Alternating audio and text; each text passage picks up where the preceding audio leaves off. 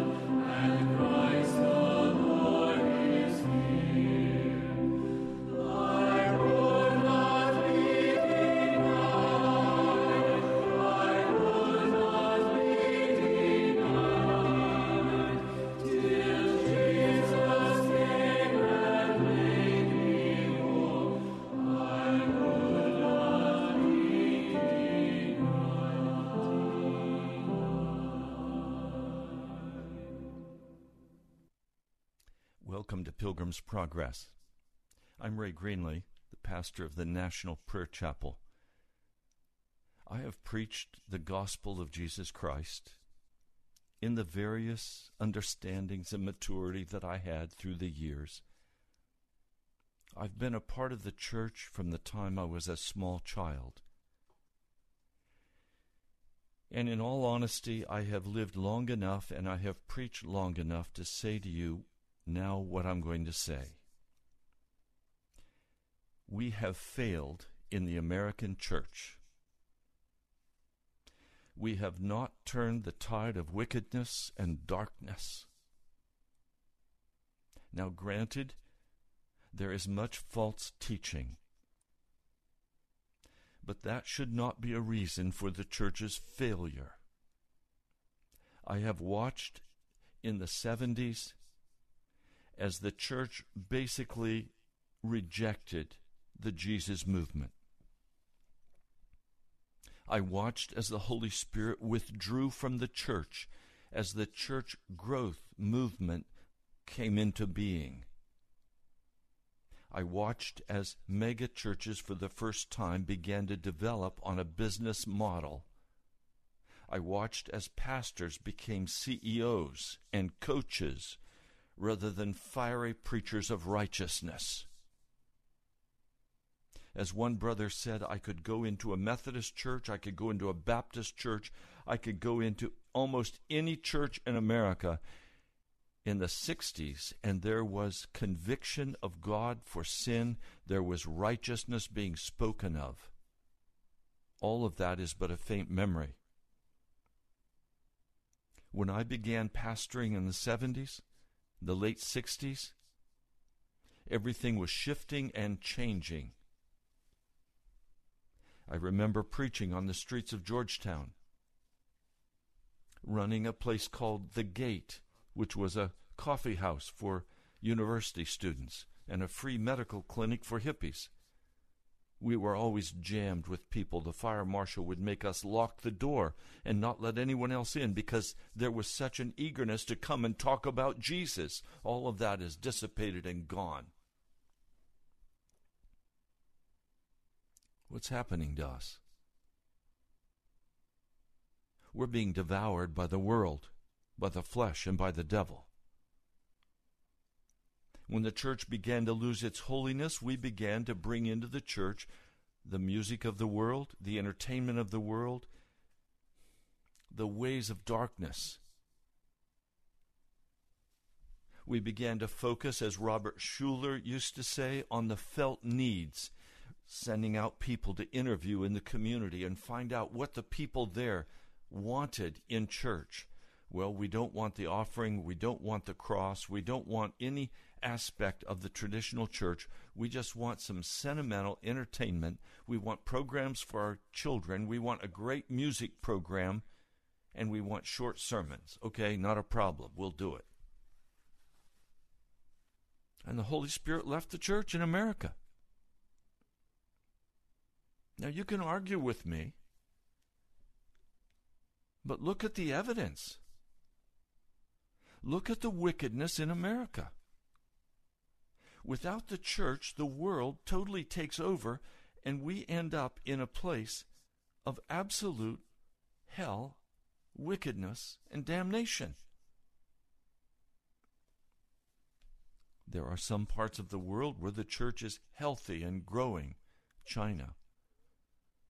Even some Arab, Arab countries, many Muslims are coming to Jesus and confessing him but guess what? They're not doing it because of traditional evangelism. They're doing it because they're having visions and dreams from the Lord Jesus, from the Holy Spirit, and they're being convicted and they're turning from their darkness.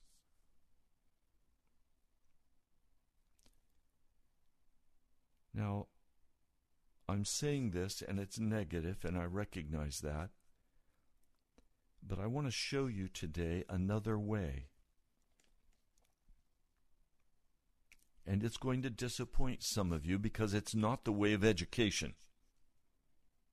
But get out your pencils and paper because you're going to want to take some notes today on some very solid biblical content that I believe that if you will grab a hold of, and if we will get a hold of, we will see a dramatic change in our lives and in the church. And I'm going to tell you now I have experienced the dramatic change I'm going to speak of. And I know of others who have likewise experienced this. It is not something new, it is something very, very old.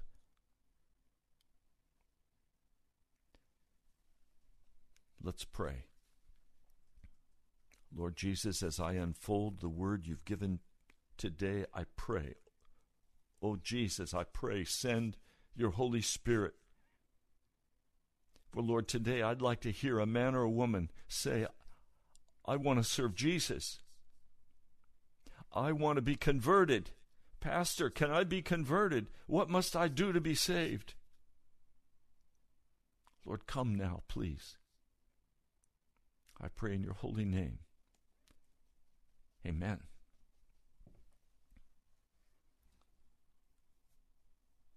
One of the blocks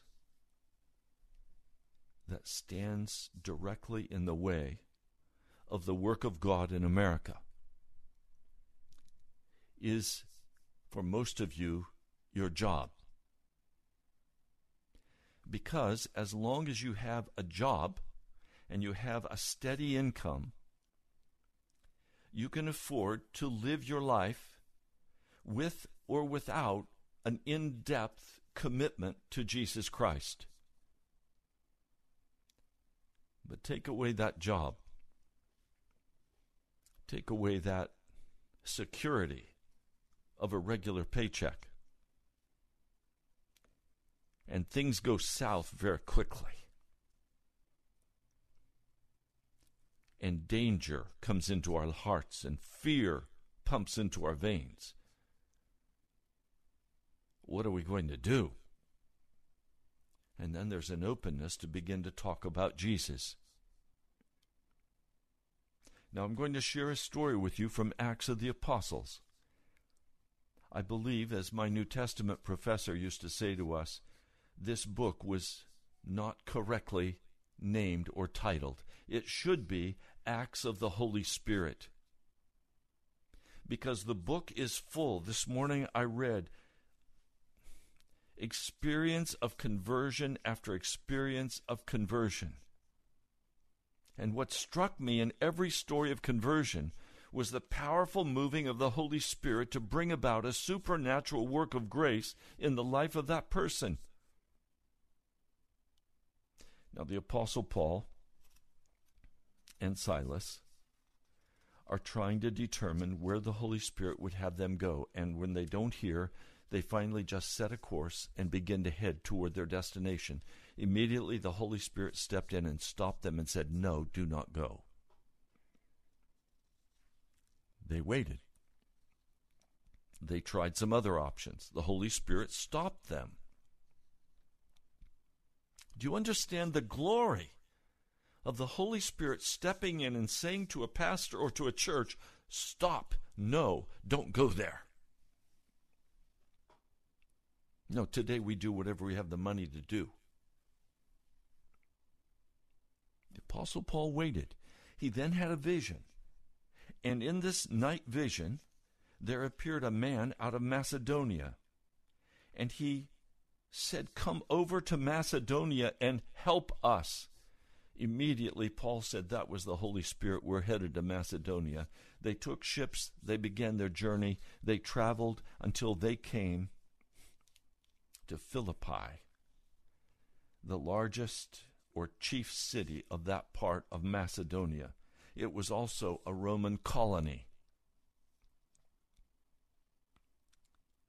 Now, they don't know exactly where to begin, so they begin where they always begin in prayer.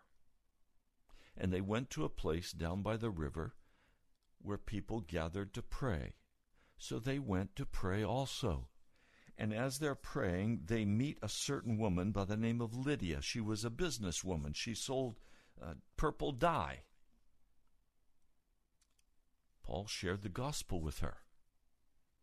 She was converted. She opened her heart right then. She was transformed right then. She was not a be back. She was transformed. She was converted right then. I'm going to talk more about what it means to be converted. But just very quickly, Jesus called it not being converted, he called it being born from above. Now, they baptized her and then they went and began to stay at her home and her family's home. Now, as they were on their way again to prayer, I want you to notice the central part that prayer plays in this whole story. They're on their way to pray. And as they're on their way to pray, a young woman begins to follow them. And she's she's a, a woman filled with a demonic spirit. And she begins to cry out after them. These men are the servants of the Most High God, which should show us the way of salvation. Everybody laughed. She was discounting them. And Paul put up with this for a while and then finally turned and said, I command thee in the name of Jesus Christ to come out of her. And the spirit fled. Well, the people who for whom she worked recognized that she had lost her power to do fortune telling. They were very angry. And so they caught Paul and Silas. They took them before the magistrates. And the magistrates, because of all the demonstrations and all the confusion, and they stripped Paul and Silas of their clothes and commanded that they be beaten with rods. And they were, with many stripes, bloodying them, bruising them. And then they threw them into prison and they charged the jailer to keep them safely. That means, jailer, if you don't keep them safely, we're going to take your life for theirs. They fully intended to execute Paul and Silas. So he put them in the inner prison. He put them in the stocks with their feet. They were miserable. They couldn't lay down. Their backs were bloody and beaten. And at midnight, Paul and Silas are praying. They're not complaining. They're not upset about their treatment. They're honored to suffer for Jesus. So as they're sitting there praying, they break out into songs of praise and worship to Jesus. And the scriptures say in the 16th chapter of the book of Acts that all the prisoners they were listening to them, they heard them. And as they're singing, there is suddenly a great earthquake. The foundations of the prison are shaken, the doors are all popped open, and everyone's bands of iron drop off of them. Well, the, the jailer wakes up. He looks, and the prison doors are wide open, and he knows he's going to be shamefully executed for allowing the prisoners to escape. So he draws his sword to take his own life. And Paul cries out in a loud voice, Do thyself no harm, for we are all here. Then the jailer calls for a light. He runs in, he comes trembling, and he falls down before Paul and Silas. And he brings them out, and he said, Sirs, what must I do to be saved? What must I do to be saved? The answer Believe on the Lord Jesus Christ, and thou shalt be saved and thy house. The word believe in the Greek comes from pistis, which is faith. He's literally saying, have faith on the Lord Jesus. Believe on Jesus. Give yourself totally into Jesus' hands and trust Him. And then it says something very interesting in verse 32. This is Acts of the Holy Spirit, chapter 6, chapter 16, verse 32.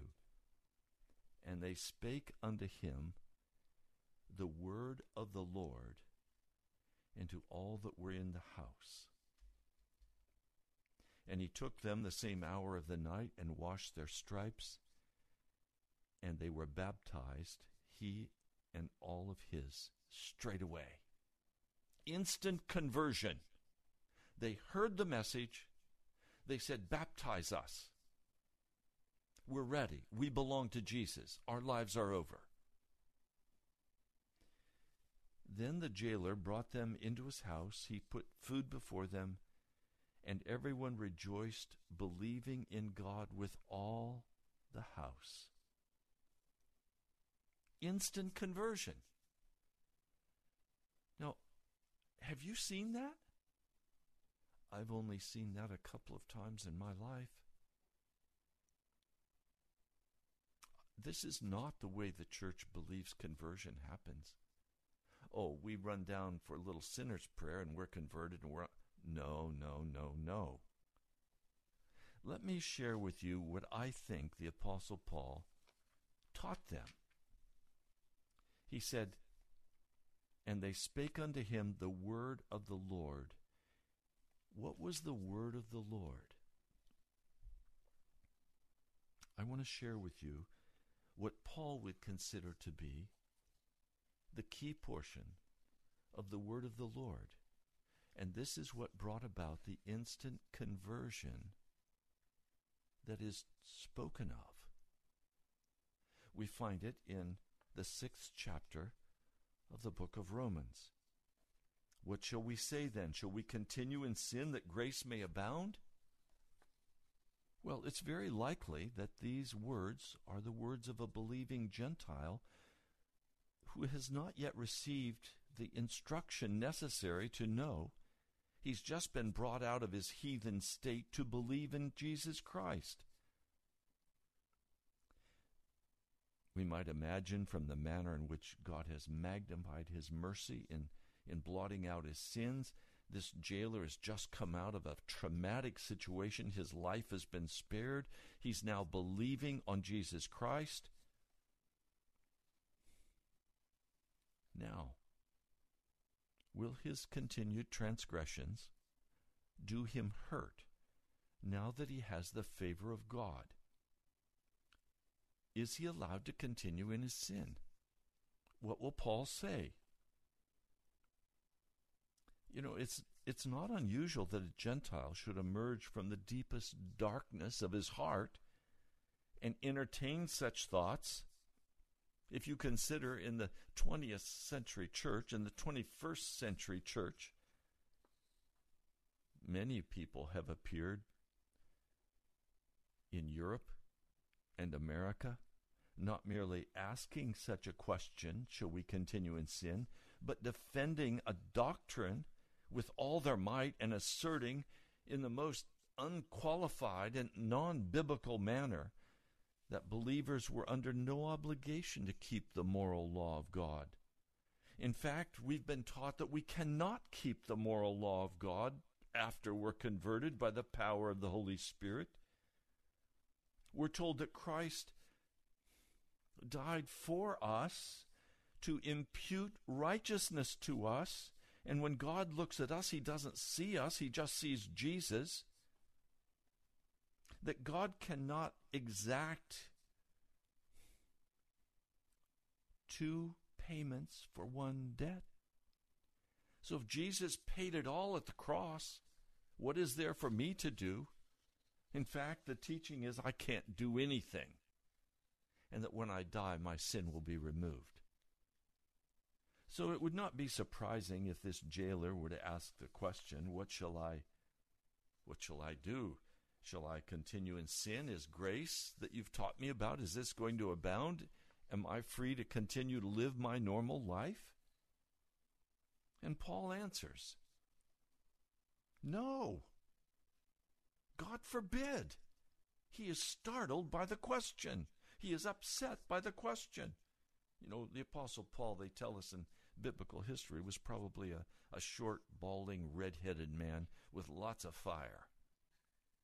He's saying, God forbid, no! How shall we that are dead to sin live in it any longer? Know ye not that so many of us were baptized into Christ Jesus, were baptized into his death? Come on, I'm going to baptize you now. You're going to die.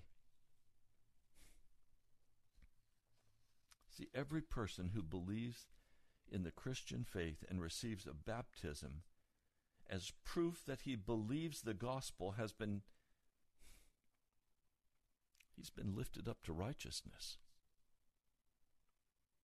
to be baptized into Jesus Christ is to receive the doctrine of Christ crucified and to receive the baptism as proof of the genuineness of that faith and the obligation to live according to its precepts. It means a total change of life.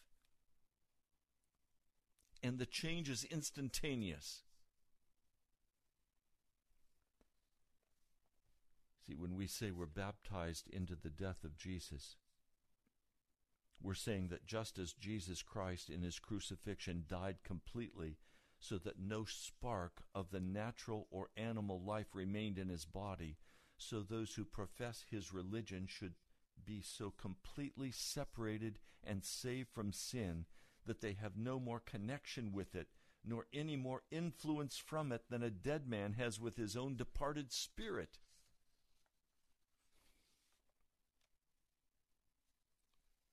Now, if we continue reading, listen to this for if we've been planted together in the likeness of his death, we shall also in the likeness of his resurrection, knowing this, that our old man is crucified with him, that the body of sin might be destroyed, that henceforth we should not serve sin. He's saying our old man is crucified. You see, I'm a farmer as a child and I would go out in the cornfield with my dad, and we would, when planting the smaller garden, not the big field where we used the tractor and the planter, but in the small garden, he would walk and he would open the soil with his shovel, and I would throw in three kernels of corn. And when a seed is planted in the earth, it appears as if the whole body perishes. Now, all seeds are composed of two parts the germ, which contains the rudiments of the future plant, and the lobes or the body of the seed. Now, as that body of the seed begins to decompose in the ground, it offers the first nourishment to the fine, delicate roots of the embryo plant and support it till it's capable of deriving nourishment from the common soil. The body dies that the germ may live. Now, how is the principle of life, which Jesus Christ has implanted in us, to be brought into full effect and full vigor and usefulness? By the destruction of the body of sin, our old man, our wicked, corrupt, and fleshly self is to be crucified to be as truly slain as Christ was crucified, that our souls may as truly be raised from the death of sin to a life of righteousness, as the body of Christ was raised from the, from the grave and ascended to the right hand of the Father. Now, please let me say this clearly. The reason the church in America has had no power no power to change the direction of our culture is because Christians have been unwilling to die and be crucified with Christ. In other words, the germ, the seed germ, has never been allowed to grow because it can only be nourished as the old body dies if the old body continues to contain the germ of the seed, the seed cannot grow and become the plant that it's supposed to become. And so we think conversion is a slow process. And we think that we need to just do self improvement. We think we're on our way to heaven because we've intellectually agreed and we've done a little improvement on the flesh. There's no power. It's a form of godliness, but there's no power in it. The only way that power can come forth in your life is for you to be crucified with Christ. That is, for you to totally deny the flesh and walk in the Spirit of the living God. That means you turn off everything that feeds your soul from the world. It means you lay your idols down at the foot of the cross it means that there can be nothing standing between your heart and the heart of Jesus Christ.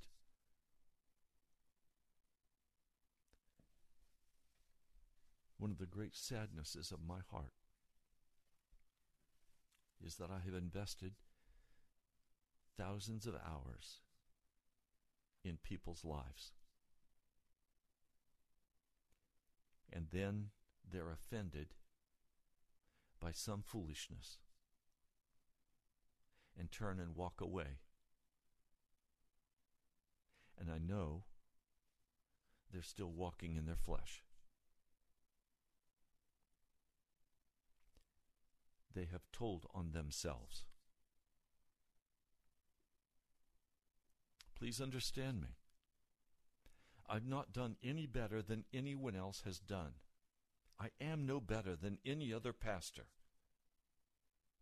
we as pastors are all guilty of preaching growing out of sin. You do not ever grow out of sin.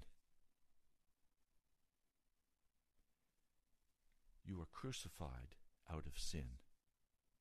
You die to sin.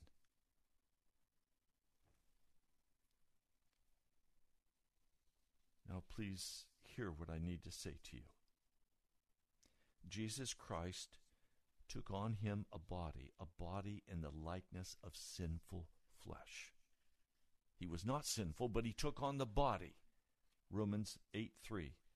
And he gave up that body to death, through which death alone and atonement was made for sin, which laid open for the vivifying power of the Holy Spirit to have the fullest access to and the most powerful operation in the human heart. Here, the body of Christ dies that he may be quickening spirit to mankind. Our body of sin is destroyed by this quickening power of the Holy Spirit. And henceforth we should live unto him who died and rose again. We find that the old man used here in Ephesians 4:22 in Colossians 3 9 is the same as the flesh with its affections and lusts spoken of in Galatians 5:24 and the body of the sin of the flesh this is what the Jewish writers used to refer to as the old Adam the same which we mean by indwelling sin or the infection of our nature in consequence of the fall. From all which we may learn that the design of God is to counterwork and destroy the very spirit and soul of sin. We no longer serve it. We're no longer its slaves. Nor shall it be any more capable of performing its essential functions than a dead body can perform the functions of natural life. Is this your condition? Listen to Romans 6, verse 7. Now, please, this is not Ray Greenley speaking. This is the Apostle Paul. Hear what he's saying. I tell you this, please, please, please. I have, along with all of you, not understood these things. And it's only been a gift of grace and the power of the Holy Spirit as He has unveiled these things to my eyes. Romans 6, verse 7. This is the King James Version. He that is dead is freed from sin. Literally, he that is dead is made righteous or is made innocent from sin or is freed or delivered from it. Now, doesn't that mean what plain English would indicate it should mean? that the man who has received Christ Jesus by faith and has been, through believing, made a partaker of the Holy Spirit has had his old man of evil propensities and lifestyle totally destroyed. So that he's not only made righteous freely from all of his sin, but wholly sanctified unto God. The context shows that this is the meaning. Read the context.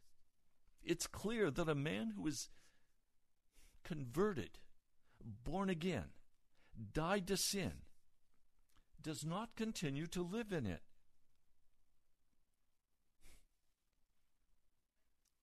Now, violence is done to the whole scope and design of what the apostle teaches in Romans by the opinion that this text is proof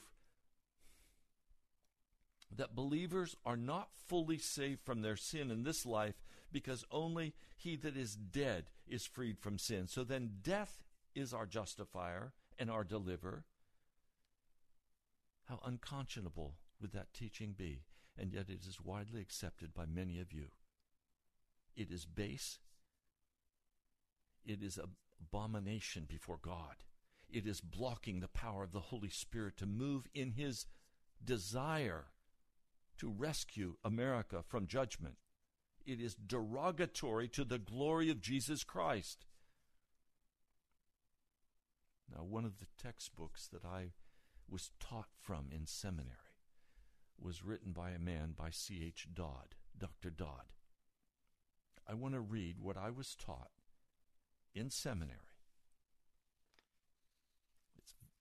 It breaks my heart now as I read it, and I recognize the profound blocking influence it had for years of my ministry. He teaches that the word for destroyed should not be rendered as destroyed. Even though in every other place in Scripture it is destroyed. But here, Dr. Dodd and his foolish wisdom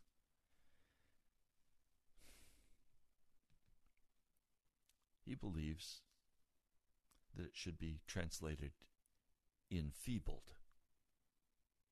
Enfeebled. He believes, and I now quote from Dr. Dodd the body of sin in believers is indeed an enfeebled, conquered, and deposed tyrant. And the stroke of death finishes its destruction. He's referring to physical death. So then, the death of Christ and the influence of the Holy Spirit were only sufficient to depose and enfeeble the tyrant sin. But our death must come in to effect its total destruction. Thus, our death is, at least partially, our Savior, and thus that which has an effect of sin, for sin entered into the world and death by sin, becomes the means of finally destroying it. That is, the effect of a cause can become so powerful as to react upon that cause and produce its annihilation. The divinity and philosophy of this sentiment end quote, this philosophy, this teaching, that the blood of Jesus Christ does not have the power to make you truly clean. Dr. Dodd, in his enfeebling the power of sin by the crucifixion, denies the power of the blood of Jesus Christ I find in Scripture that that person should be referred to as the Antichrist because he takes from the power of Jesus. Do you understand? In America, we have taken from the power of Jesus by his blood, and we have said, no, it's not until we die. So death is partially our Savior. I deny that. I refuse to believe that. So today it is said that believers do not cease from sin until they die. I can only say to you today that if you are choosing to be a believer in Jesus Christ, like this jailer, and by the way, we don't even know his name, he's just called the jailer. If you, like this jailer, desire to believe on the Lord Jesus Christ if you will make proper use of your faith as taught by the Apostle Paul, you will not join the herd of transgressors and infidels. You will cease to sin. If the Christian religion can bring no other privileges than to enfeeble your sin, I would have to ask Are we not all fools? Are we not all fools? For if we do not have a Savior that saves, what kind of Savior do we have? I don't want to be saved by death. I want to be saved by the precious blood of Jesus Christ. Now, when we read Romans 6 9. Knowing that Christ, being raised from the dead, dieth no more, death hath no more dominion over him.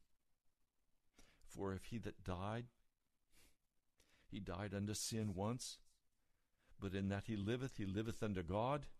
Likewise, reckon ye also yourselves. That's reckon ye, you, individual, reckon yourself to be dead unto sin and alive unto God through Jesus Christ our Lord. Will you do that today? Believing in Christ Jesus, having a death unto sin and a life unto righteousness, we will sin no more. If we be risen indeed with Christ, we should seek the things above and set our affections on things above and not on the earth. The man who walks in humble, loving obedience, dwelling Christ, sin no more has dominion over his soul, any more than death over the immortal and glorified Savior, Jesus Christ.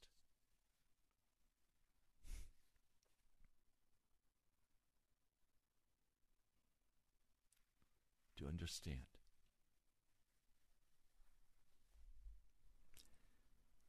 There was instant conversion. There was instant conversion and change and being born from above, and the old was gone, and the new came, and they lived a new life in Christ Jesus. It is this explosive power that we have cast out of the modern church. Revival happens when we embrace once more this glorious truth of instant salvation and instant crucifixion and dying to sin and be made new in Jesus Christ. This is the word of the living God. Verse 7 For he that is dead is freed from sin. Are you freed from sin? If not, you have not yet been converted. Pastor, are you suggesting that I need to examine whether or not I'm saved? Yes. Yes. Do you want to finally come to the judgment bar of God based on your modern American church beliefs and be told you have no entrance into the kingdom of heaven because you're still in rebellion against the mighty God of heaven? Do you want that? I don't want that. I don't want it for you either.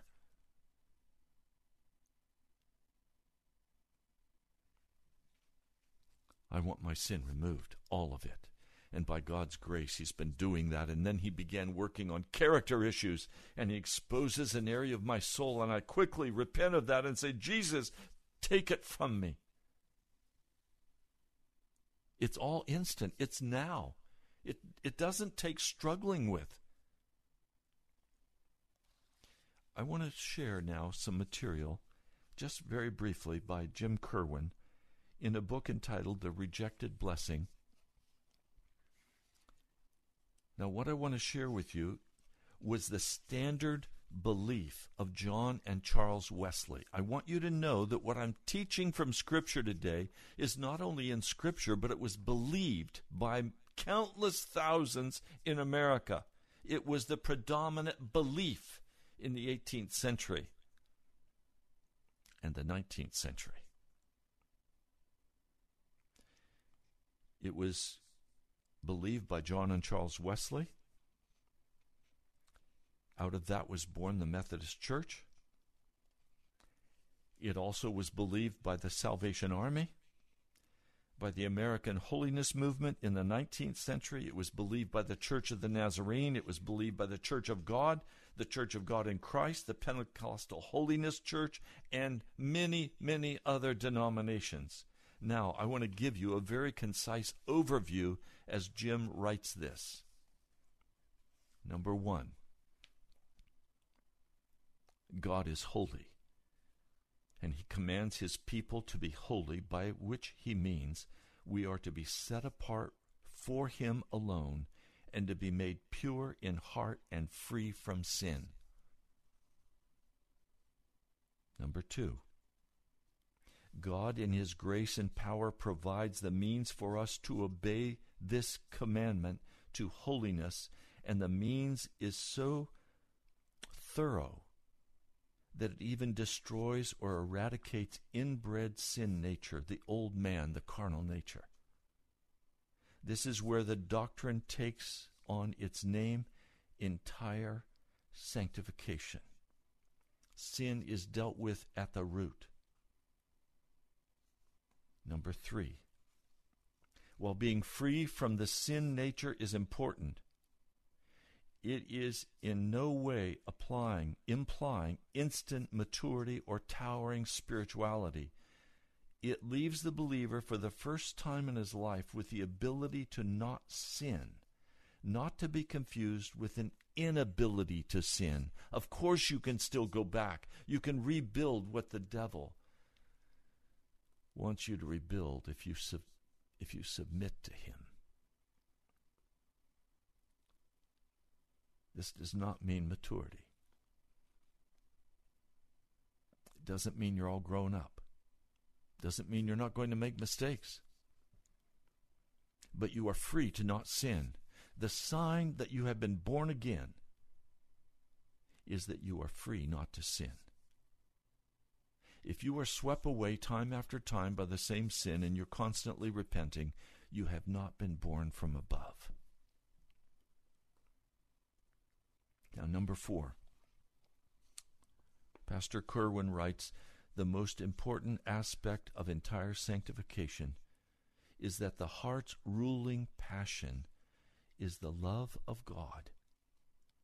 The first and great commandment takes on another aspect altogether that of the great fulfilled promise you shall love the Lord your God with all your heart.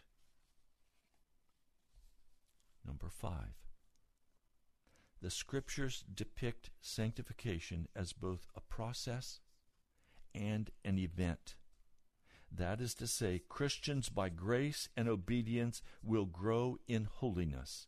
But there is a time when the soul encounters God and wrestles with this matter of inward purity.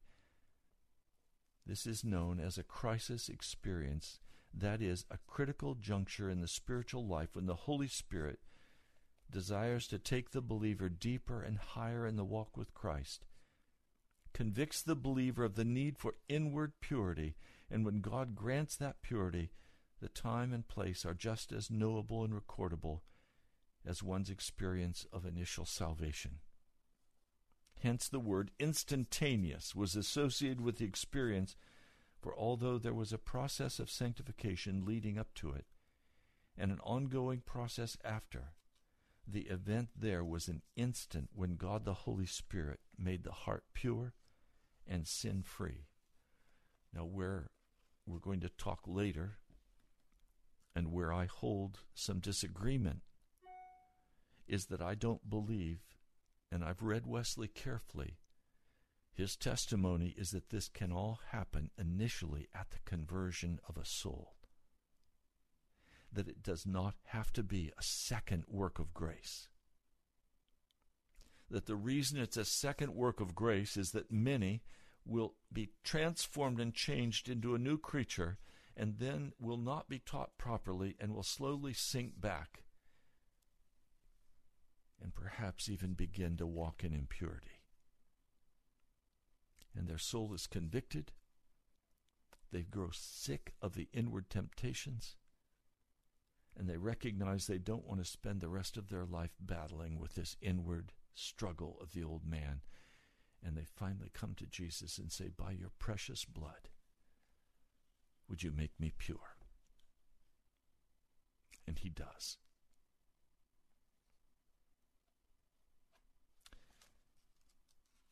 This is the basic description of sanctification as brought to us by John and Charles Wesley in the early Methodist Church.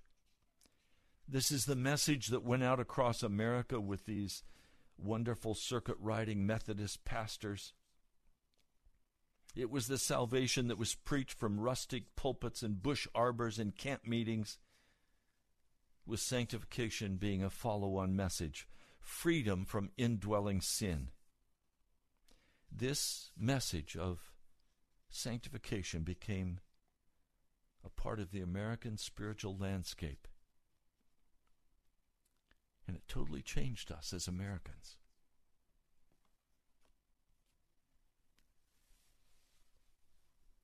Now, the question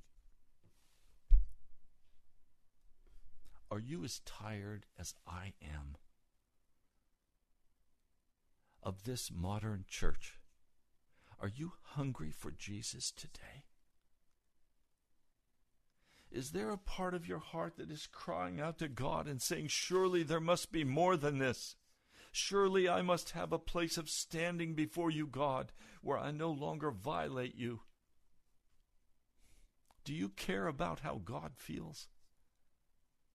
Do you want to come into a relationship with Jesus Christ where you are washed and made clean and pure and you don't go back to that same old, same old sin? You can have that right now.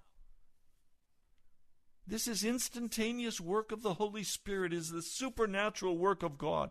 And the reason our day does not have the powerful movement of the Holy Spirit is because as a church we have banned him we have kicked him out. We can do everything with our modern programming and our loudspeakers and our bands and our music and our entertainment, and our children's programs. We can do everything we need to do. We'll educate our people. And we've kicked the Holy Spirit out of the deal. While in the book of Acts, I've read conversion story after conversion story, and in every one, they flowed out of prayer and the power, supernatural power of the Holy Spirit. Now, I recognize you're going to need to think and pray about what I've shared with you today. I'm going to go further tomorrow. What do you want to do right now? Do you want Jesus? Then I urge you to get alone with him and give him full authority and full power over your life and begin to cry aloud to Jesus and ask Him to come by His Holy Spirit to you and transform you into a new creature in Christ Jesus. And you stay there until the work's done. Oh, Pastor, that might take a month. No, it won't. Not if you're honest with God.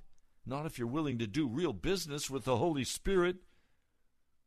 Will you give up your pride? Will you give up your life?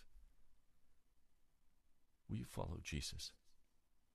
Almighty God, I plead your mercy now over every person listening. I am asked that men and women would be delivered now. That your Holy Spirit will go forth over every listener and transform and change them now into your likeness. Lord, convert your people. Give them new birth. Change them, Jesus, into your likeness. Cast the lies out. Release your Holy Spirit over America. In the name of Jesus, I pray. Amen. We're in the last week of the month of July, and I'm asking, would you help us pay the radio bill? We're just over a thousand dollars short of being able to pay the radio bill for July. Would you go to our webpage, nationalprayerchapel.com, nationalprayerchapel.com. You'll find a donate button there. You can donate with a credit card. Would you step forward and hilariously give if you want this message of holiness and Holy Spirit power to go forth in this city and you want the release of the Holy Spirit? Would you give? Or would you send a check, cash or money, at the prompting of the Holy Spirit to the National Prayer Chapel, Post Office Box 2346, Woodbridge, Virginia 22195. My brother, my sister, I am tired. I am sick unto death of the wickedness of our lives in the modern American church. There must be a change. It can only come by the power of the Holy Spirit. God bless you, my brother, my sister. I love you. You've been listening to Pilgrim's Progress. I'll talk to you soon. present you blameless before the presence of glory.